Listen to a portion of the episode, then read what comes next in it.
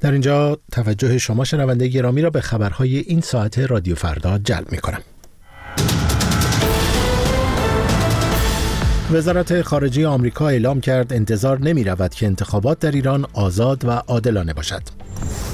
در پی بارندگی های شدید 131 روستای شهرستان چهار بهار در محاصره آب قرار گرفت. و وزیر دفاع آمریکا می‌گوید بیش از 25 هزار زن و کودک در حملات اسرائیل به غزه کشته شدند.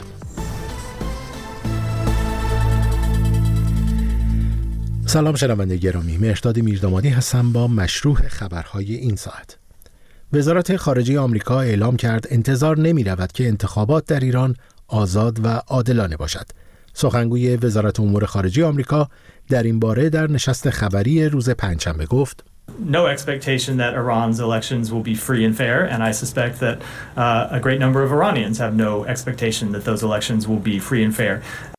متیو مولر اظهار داشت شمار زیادی از مردم ایران انتظار ندارند که این انتخابات آزاد و عادلانه باشد همانطور که می‌دانید هزاران نامزد در روند غیر شفاف رد صلاحیت شدند به گفته سخنگوی وزارت خارجه آمریکا جهان دیر زمانی است که می‌داند مشخصه نظام سیاسی ایران غیر دموکراتیک و غیر شفاف بودن دولت، دستگاه قضایی و نظام انتخاباتی است. دوازدهمین دوره انتخابات مجلس شورای اسلامی و ششمین دوره انتخابات خبرگان رهبری جمعه 11 اسفند ماه برگزار خواهد شد.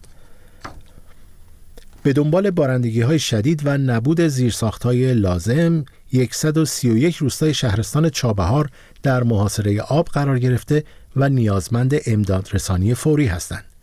معین الدین سعیدی نماینده چابهار در مجلس در این باله به تلویزیون دولتی جمهوری اسلامی گفت متاسفانه شرایط جوی لحظه به لحظه داره در اون منطقه و خیمتر میشه.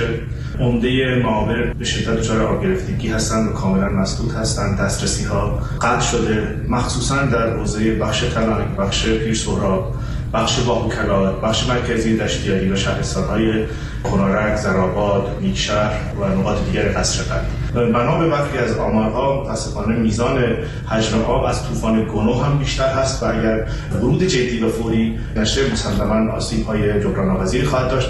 اداره هواشناسی چابهار مناطق بارش را شهرستانهای دشتیاری، چابهار، کنارک، قصرقند، نیکشهر، سرباز، راسک، جنوب مرستان و سراوان پیش بینی کرده است. جو بایدن رئیس جمهوری آمریکا می‌گوید برخلاف اظهارات قبلیش برقراری آتشبس تا روز دوشنبه در غزه ممکن نخواهد شد. جو بایدن به خبرنگاران در کاخ سفید گفت حادثه تیراندازی در محل توزیع کمک های بشردوستانه در غزه کار مذاکرات برای آتشبس را پیچیده می کند. مقام های فلسطینی می‌گویند روز پنجشنبه در جریان تیراندازی نیروهای اسرائیلی به فلسطینی هایی که برای دریافت کمک های غذایی در شمال غزه گرد آمده بودند 104 غیر نظامی کشته شدند.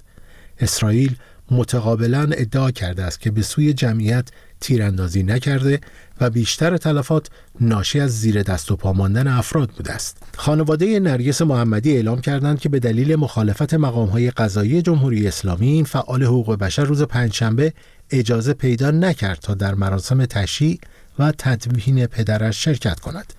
این سخیره علیه نرگس محمدی در حالی است که وی از 11 آذر ماه به این سو از حق تماس تلفنی و حق ملاقات با خانوادهش محروم بوده است.